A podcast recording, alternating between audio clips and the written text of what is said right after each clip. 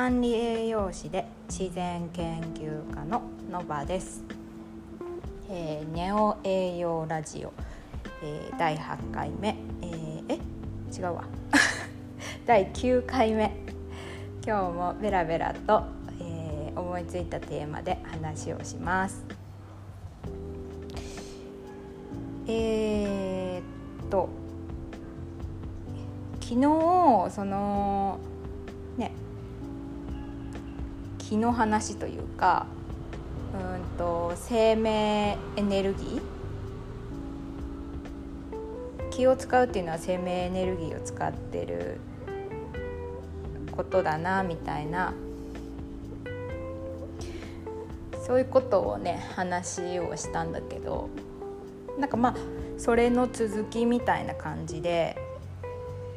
そう。ちょっと話をしていきたいなと思うんだけどうんそうね。なんか私は今そのタイに住んでるっていうこともあってあの全然もうここ半年ぐらい私ちょっと自炊してないんです。自炊を。ご飯炊くぐらいしかしてなくて。あとまあね少しちょっとサラダみたいなのとかまあ簡単な調理しかしないような生活を今していて。でそれはなんかあのねなんか作れないっていうか私もともと料理するの好きだしあのうん結構ねあまあ、楽しいんだけどやっぱ料理ってさ創作物だから創作物っていうのかな創造物っていうのかなだからやっぱ料理作るのにもすごいエネルギーがいるの。で私今充電期間みたいな感じで自分の中で思っていてで自分のその気を養うというかその生命エネルギーの量を増やすというか、まあ、そういう期間に自分がいるなっていうふうに思っているの。だからねなんかそういうことを思って作ってないんじゃなくてなんか作れないくなっちゃって料理が。そだしその自分で作った料理を食べてもなんかまああんまそんな美味しくないみたいな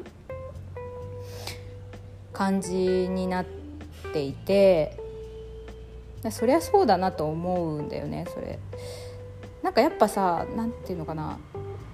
あの自分なんかねやっぱ他人のエネルギーをもらいたくなるんだよね。あのやっぱね自分で自分の料理食べるって何て言うのかな。そのね食材そもそのもののエネルギーをいただくっていうことはあるけどその他のエネルギーとしてはないから自分一人で循環しててもなんかあんま回らないっていうか人のエネルギーが欲しいなってなんかエネルギーモンスターみたいなさ感じに聞こえるんだけどなんかさセーラーセーラームーンみたいだなとも思うんだけどさ。セーラームーンってエナジーをさ悪者が奪いに来る設定が多いよね。見たことある人はわかると思うけど。そうそうそう。まあそれとはまたちょっとニュアンスが別なんだけど。でもなんかやっぱり人のエネルギーそれもなんかなんていうのかな。そういう想像創作エネルギーで作ったものが食べたくなる。んだよね。だから私は料理を食べてるっていうかそのそのなんかその人のエネルギーもらもらいにそのお惣菜買いに行くんだよねいつも。そう。だから何て言うの？結構だからその自分と会う人を美味しいものっていうか自分に合うそのお惣菜屋さんを探すのがまず結構大変っていうかすごいなんかたくさん屋台があったりとかおかず屋さんがあったりするけどめちゃくちゃたくさんあるけどその中でも私が食べたいって思うものは本当に数軒しかないから数軒っていうかもう全然3つぐらいしかないから。結構それを見つけるのがご縁だなとも思うんだけどだからそのご飯を食べてるっていういうよりは私はそのその人のエネルギーをもらってるっていう風に考えてるんだよね。そうなんかその方がねなんかエネルギーっていうか自分が循環するなって思ったんだよね。去年とかまだ自炊してたってか半年ぐらい前まではやっぱ自分で料理して作ったりとかしてたけど食材とかだっていいものがたくさんあるからだけどなんかその方が今はいいなっていう感じででだしやっぱ料理作るってなるとその自分が何か想像するっていうものを作るでもいいし何か企画を考えるでもいいしなんかやりたいことをやるためのエネルギーをそこそう同じものをやっぱり使っ出してるからさそこに。なんかそっちの方に温存したいなっていうふうに思ったし、まあ、それをだから別に頭で考えずに自然とその自分のその何心とか体っていうのの声を聞くっていうことをしてたらそういう風になってたっていう感じなんだけど多分仕組み的に言うと私の感覚だとなんかそういうことなんだなっていう風に今思っててそうだからさなんかみんな自炊してる日本だったらもう自炊当たり前でしょ？自分で自分のご飯作るの当たり前じゃん。なんかほんとすごいことだなって思うしなんかもうちょっとその人の作ったものっていうかねそういうの気軽に利用できるような感じになったらすごいいいよねとも思うね。うんそうそうそうそうそうだからなんかエネルギーを食べてるって感じなんだよね。そう。なんか人間がのそこに注いだエネルギーでいろんなそのねそれをさ料理作るってなったとしてもそこにさなんか食材だったりとか野菜だったりとかお肉だったりとかいろんなもの関わってきてるんだけどそれに手を加える人のエネルギー状態というかそれでやっぱどうにいかようにもそれはなってしまうなっていつも思うんだよね。うん、だから外で買うものに関してはそういうこと一切私はあんまり気にしてないしまあ気にしてるんだろうけどね。加味してるけどそんなになんかストイックに気にしてるわけじゃないしこのおかずなんかね自分に合うやつってその何でもそうだけど、まあ、食べるものにせよ自分が身につけるものにせよなんかキラキラしてる感じがあるっていうか、まあ、合ってるっていうか多分その生命エネルギーっていうか物にも気があるからさ食材にももちろんね気はあるしそれがなんか人がものただのもの物質だとしてもそこにはやっぱりあの気があるんだよね。なんか生命っていうか。でなんかただ工場で大量生産されたものってそれが言い悪いじゃなくてやっぱそのエネルギーがなんかあんまり見えないっていうか。うん。そうそうそう。だから人が一生懸命作ったものとかなんかその人が一生懸命心を込めて作ったものとかってなんかやっぱ別に私はさそういうエネルギーが見えるとかさ何聞こえるとかなんかいろいろないけどなん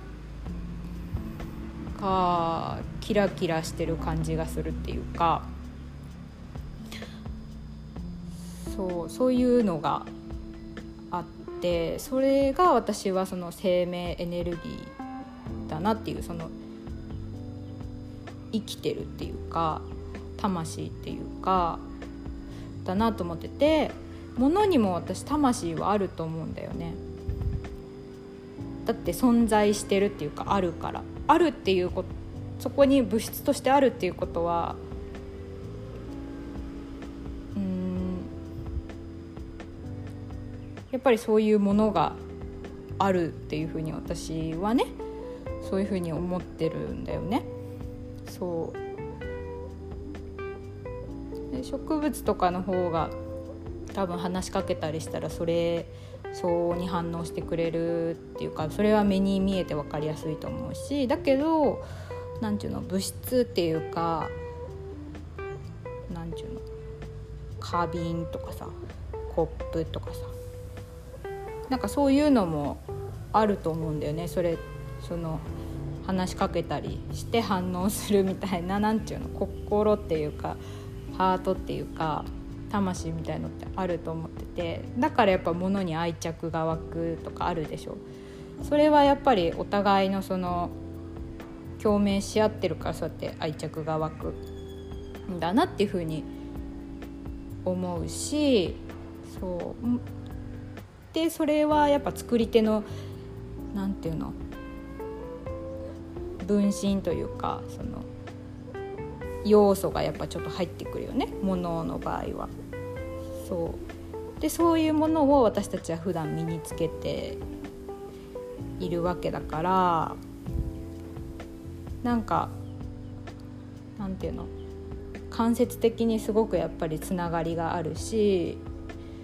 でいろんなたくさんあるものの中から今なんてものが溢れてる時代だからさその中から自分はどれを選択していくかっていうところでそれはさ何ちゅうの別にどれを選んでも本当にいいって思うんだけどそうそう。で自分のより好きな方向にそれはなんか寄せてったらいいっていうかなんか私はそういうなんていうのかな命とかその生命とか魂とかっていうものにすごく惹かれるし美しいなって思うしあの好きだなって思うからだからそういうものを選んでるんだけどでも別にさそれが全然気にならないっていうか別に好きとも思わないしなんかなんていうのかな気にならない人もいるわけじゃん。そうそう。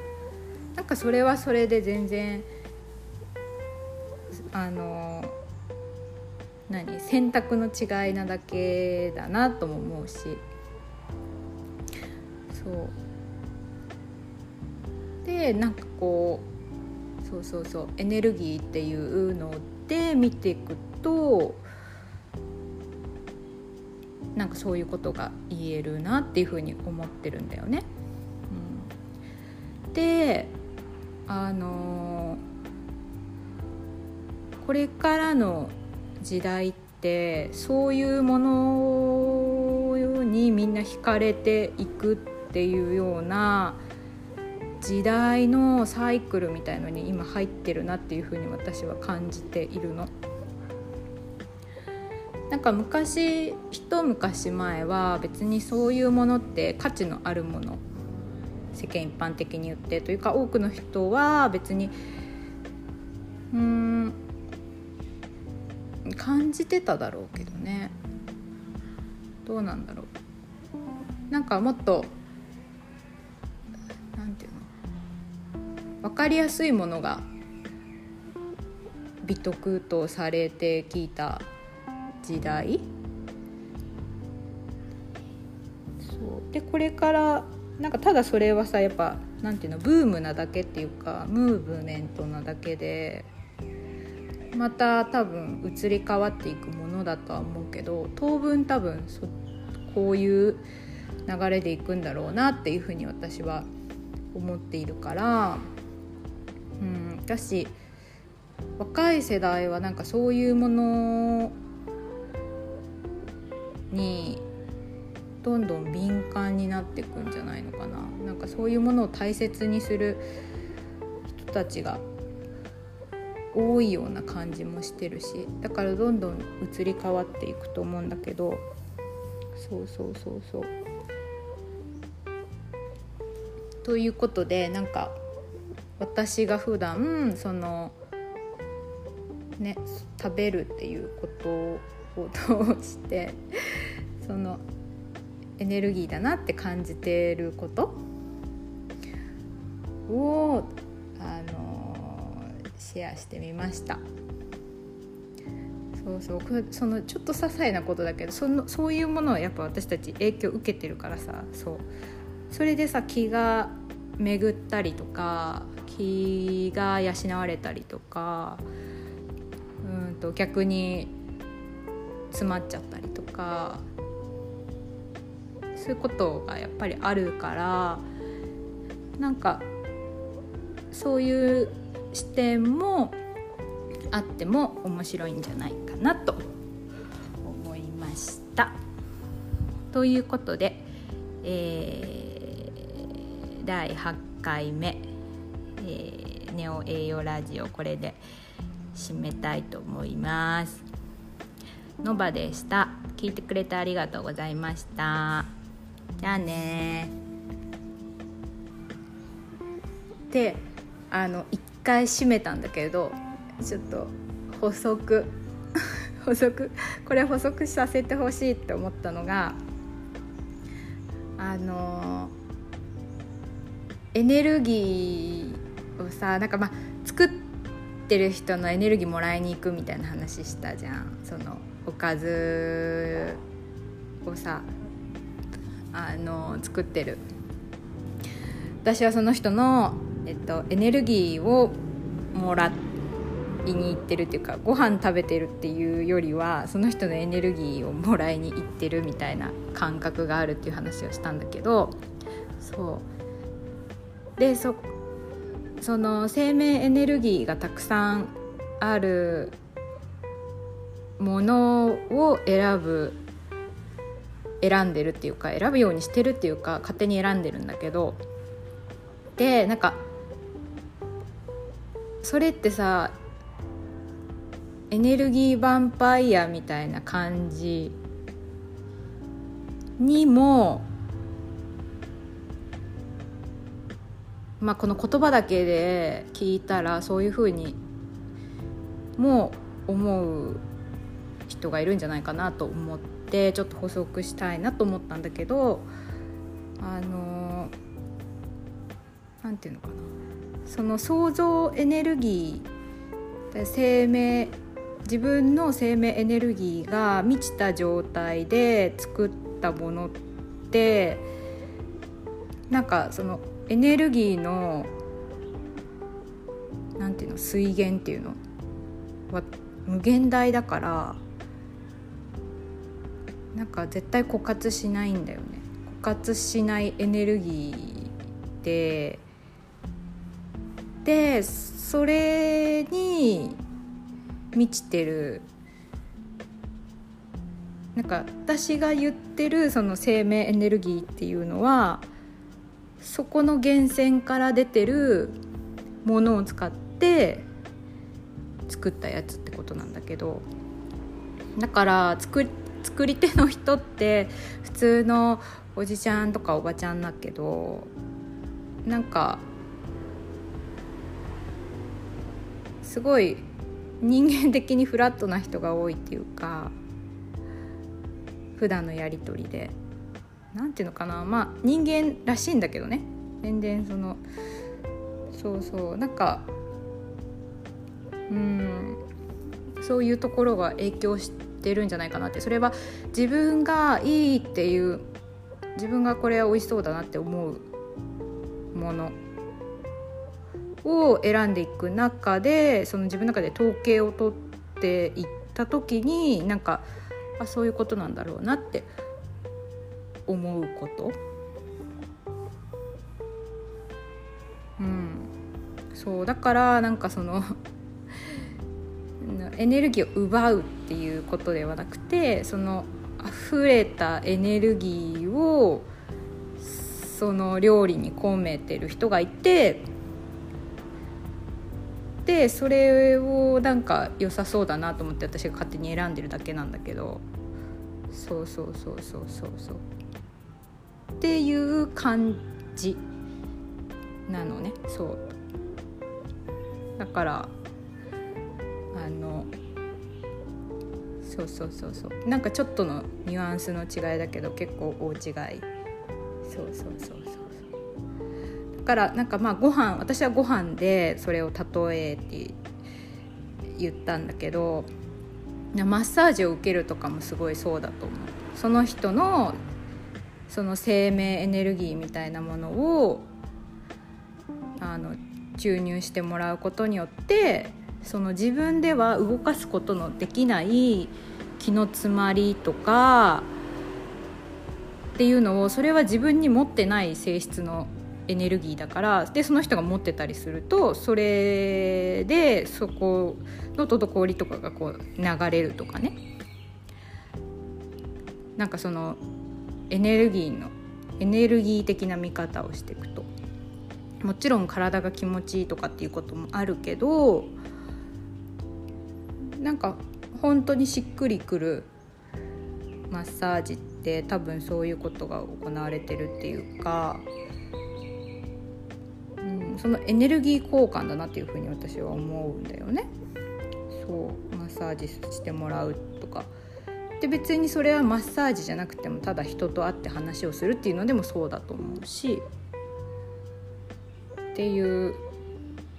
全部に応用ができるっていうことをちょっと補足したいなと思ったのであの終わったのにまた続けちゃった。はい、今度こそ終わります。じゃあね、ありがとう。バイバイ。